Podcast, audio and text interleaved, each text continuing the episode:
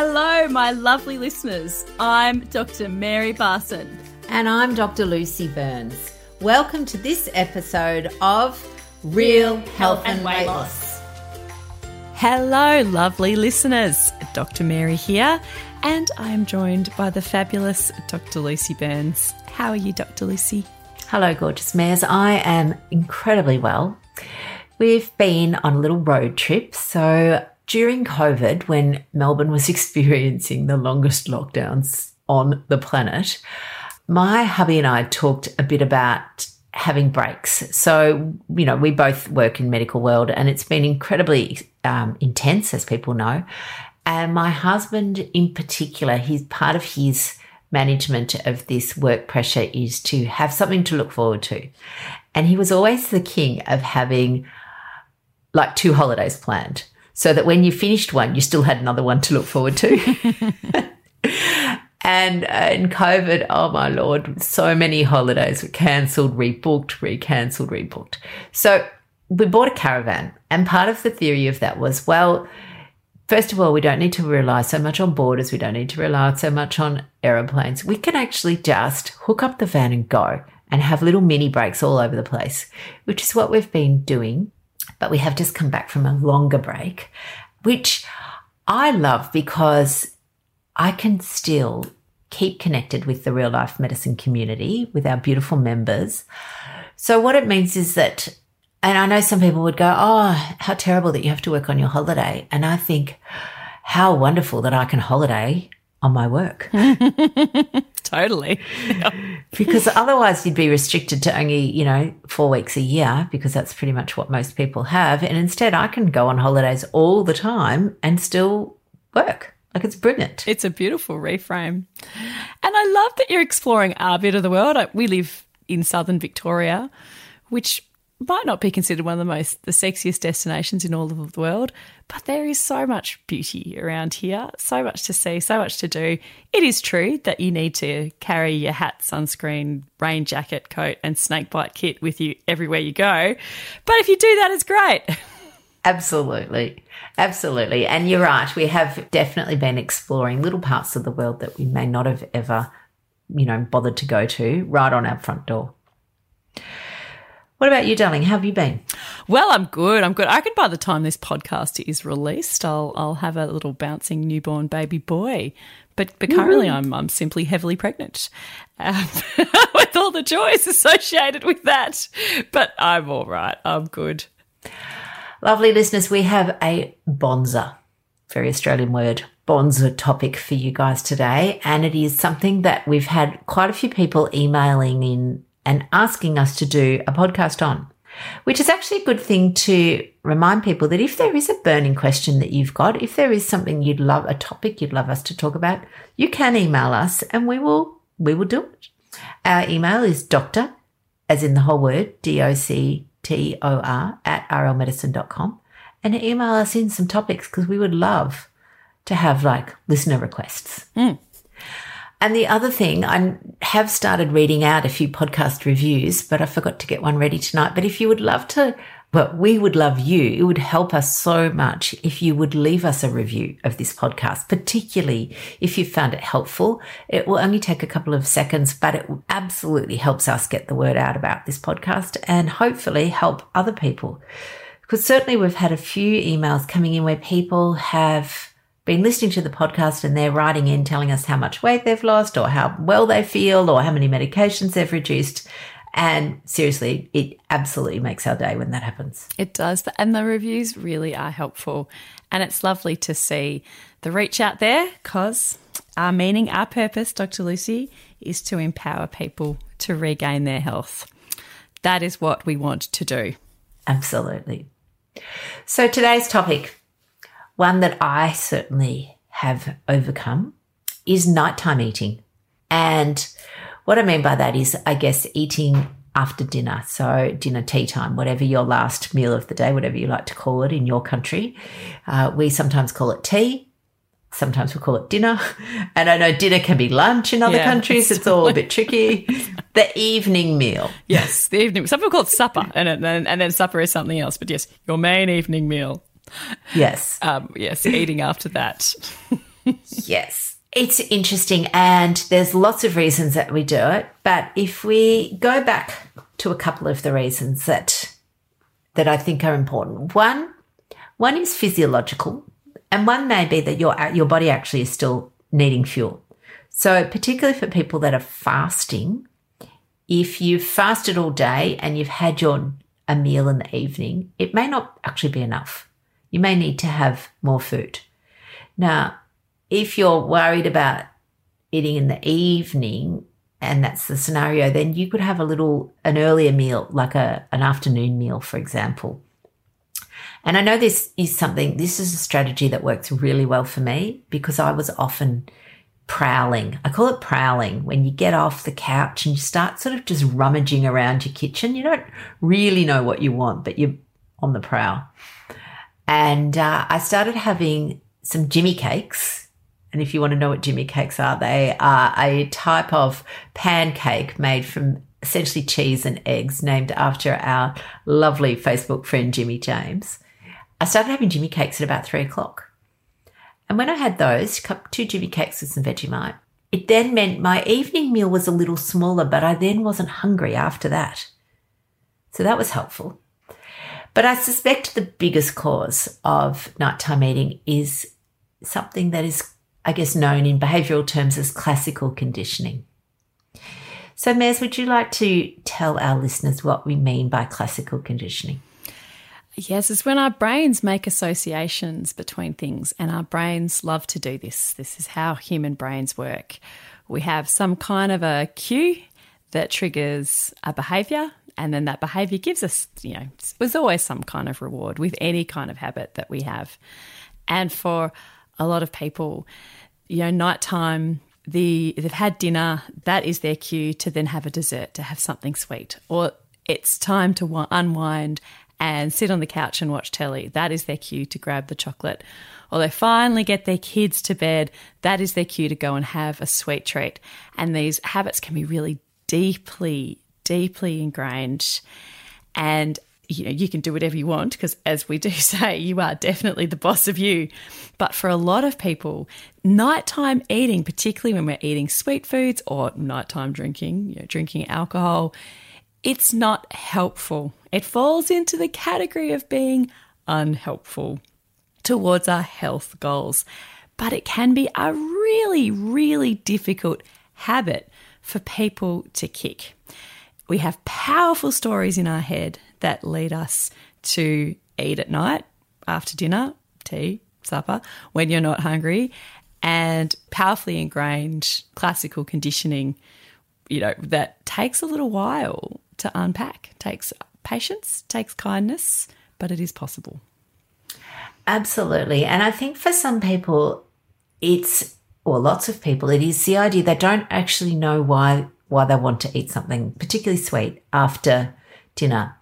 So, classical conditioning, it was described originally by Pavlov, and he was a, a I think Czechoslovakian researcher back in the early 1900s, and he did a couple of experiment behavioral experiments on dogs. And so what happened was he wanted to understand salivation. So why do dogs salivate? And basically they would and he wanted to work out could he kind of get them to do it on command. And you can't actually. You can't just say to the dog, like you can't sit. You can't say to the dog, drool.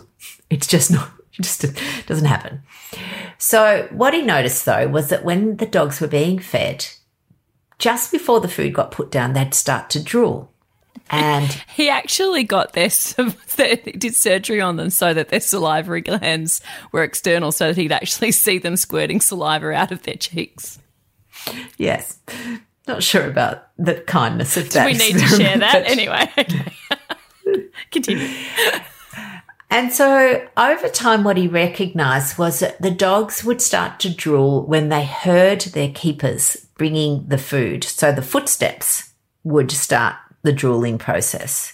And he kind of went, oh, well, that makes sense because they recognize that the, the keepers, you know, are bringing the food. The food makes them drool and they're just learning to drool a bit earlier. But then he wanted to work out could he get them to drool with an action that had nothing to do with the food. So he first of all decided to ring a bell. And of course, nothing happened. This bell would just ring randomly and the dogs wouldn't even care about it, nothing. And over time, what he did was he started ringing the bell when the food got put down. So the food would get put down, and of course, the bell would ring. And he did this for a little while, and then he started ringing the bell again, and the dogs would salivate. So the dogs recognized that ringing the bell meant food was coming, and so they'd salivate in response to that bell ringing. So the bell itself has nothing to do with the food. And before they were trained, it didn't make them salivate. But then after the training, after the conditioning, they associated ringing the bell with the food. Now, the thing in humans is that A, we're not an experiment, but we have classical conditioning all the time that we're not aware of. All kinds of Pavlovian responses. Absolutely. There are things ringing our metaphorical bell that we're not aware of. And it feels like you have no control. You cannot understand why do I want to eat, to eat this? Why am I wanting to eat this? And it may well be that, as I said, something has rung your bell and your brains go, yes, well, that means food's coming. So I was thinking about this when I grew up, which was I was a child essentially of the 70s. We had dessert every single night. Now, it wasn't necessarily fancy dessert. It was often ice cream and tinned pineapple or ice cream and tinned peaches or banana custard. There was always some sort of dessert. And so I think, right, for 365 days, for 25 years, my brain goes, after dinner, there's dessert. So when I then tried to stop that, it was very hard because I didn't know what was going on. I'm thinking, what's going on? After dinner, I just always want dessert, whether I'm hungry or not. So I think, well, there's a classical conditioning response. That evening meal equals dessert to follow. Yes. I didn't get that. And I don't know if that's just so much because I was a child of the 80s or just my family. I don't know. We certainly did do dessert sometimes, but but definitely not routinely. And now being a parent, I'm quite conscious to not like give my child dessert every night. You know, we have it sometimes. But she's it's really funny. She's she's now nine and I think she's cottoned on to the fact that dessert probably should be something sugary and sweet. But for many, many years of her young life, she just thought that dessert was anything you ate after dinner. So she'd have her dinner and she'd still be hungry. And she'd be like, Mum, can I have another sausage for dessert, please? I'd be like, Sure, love. You can have as many sausages for dessert as you like. Oh, or she'd go and get some grated cheese for dessert. Or, you know, dessert was just, I still need some more food. Yeah. yes, absolutely. So I think it's so interesting, isn't it? The, the, I mean, and a habit itself is often just classical conditioning. The cue, as you talked about, you have the cue, there is a response to seeing that cue, and then there's a behavior that comes. So the one little trick that we have that often works, sometimes it's it's all that is needed, is after dinner, most people sit on the couch and will sit in the same chair every night. Mm-hmm. Yep. I have my spot, my husband has his spot, and that's it. It's like the same side of the bed. We would never swap. It wouldn't even occur to us. But if that is the spot that my brain goes, when you sit on this couch or when you sit on this chair, Lucy, that equals dessert or that equals something, some food, then the easiest way to change that is to change that cue, to swap chairs, sit in a different spot. It makes it so much easier. And remember, we're all about ease. We are. I love that you're doing that because you're just creating enough of a cognitive break between the cue, the response, the behavior, the reward, and just enough for you to just rethink actually I don't want the chocolate. Uh, that I, I remember now that's not helpful. Rather than you just going straight through your nighttime routine, having eaten half a block of chocolate before you've even realized what you've done, breaking up the routine a tiny bit, sitting in a different chair is enough for you to remember. It's a beautiful way.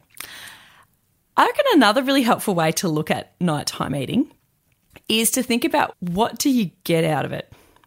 Why are you doing it?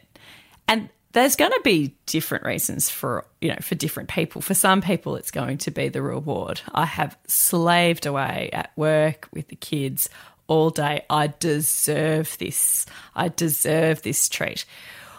What are you actually getting out of that? Is it a break? Is it stress relief? Why are you doing that and then trying to find some way that's more helpful to get that same reward, the same thing that your body is craving, the same soothing, the same stress relief, but in a way that's more helpful towards your goals. Mm, I love that. I love that. I think um, it is. It's interesting the stories in our head that come around, and we talk a lot about the stories. But definitely, reward eating is common and people will, you know, I, I think some of our clients that have shared with us that they, they look forward to their nighttime routine of sitting on the couch with their block of chocolate. And that's what sort of powers them through the day. and it may be that they, again, it's an association, it's a conditioning that chocolate equals time to yourself. I mean, it's not actually true. This is part of the thing about our stories. It's not actually true. Chocolate doesn't equal time to yourself, but that's what our brain believes. And remember, it will fill in the gaps to make it sound reasonable. And when you break it down to chocolate doesn't equal time to yourself, you go, of course not. That's right. That's what it believes at the time. That's right. Milk chocolate isn't self care. They're not the same. Yeah. No. Or that that your life will somehow be worse. Like uh, some people have a almost like a like breaking up with somebody and a sadness about letting some of these things go. Grief. Yeah, a grief. Grief and mourning. But my favorite way to look at that is that it's actually like breaking up with a bad boyfriend. So a boyfriend who promises you the world and then delivers you nothing. Who keeps promising, who keeps stringing you along, but never actually delivering the goods. It's hard. You keep having this potential, but it never comes. Right eating milk chocolate at night on the couch is the equivalent of a toxic relationship that you are probably better without. Yeah, which feels hard because mm, you go, oh, hard. but you know, but as we love to say, you can do hard things. You absolutely can do hard things. Sometimes you don't have to do hard things by yourself. And I guess this leads into our next idea. And this is that we have a little course now on ending nighttime eating. By popular demand. Yes, exactly. Because for a lot of people, they did. They asked, What can I do about nighttime eating? Can you help us with nighttime eating? Our private coaching was essentially on managing nighttime eating. So we thought, well, rather than continuing to say the same things that to the same people that work, why don't we put it in a course? So we have. Uh, so we'll, we'll link it in the show notes. But it really is. It's a mini course. It won't take you long. And it has a beautiful hypnosis because, of course, remembering that hypnosis talks to your subconscious brain, which is where a lot of the links for our classical conditioning live. We don't know they're there. They're not conscious. That's the whole point of a subconscious brain. They're subconscious, they're repetitive, they're deep seated, and you're not aware of them. So that's where hypnosis comes in. Hypnosis is powerful.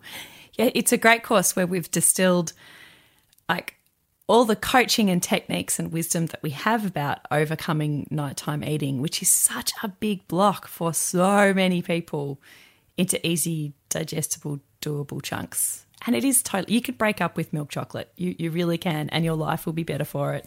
You can make those really helpful decisions at night and work towards your goals in a much faster and happier way. Absolutely. And you can end nighttime eating, and it's wonderful. Lovely listeners, we will see you next time. Have a wonderful, wonderful week. Take good care. Bye bye, everybody.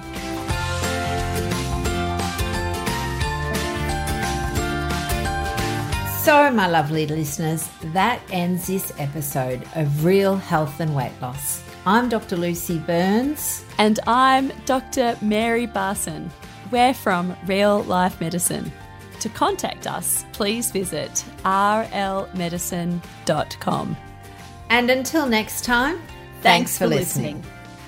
The information shared on the Real Health and Weight Loss podcast, including show notes and links, provides general information only. It is not a substitute nor is it intended to provide individualised medical advice, diagnosis, or treatment, nor can it be construed as such. Please consult your doctor for any medical concerns.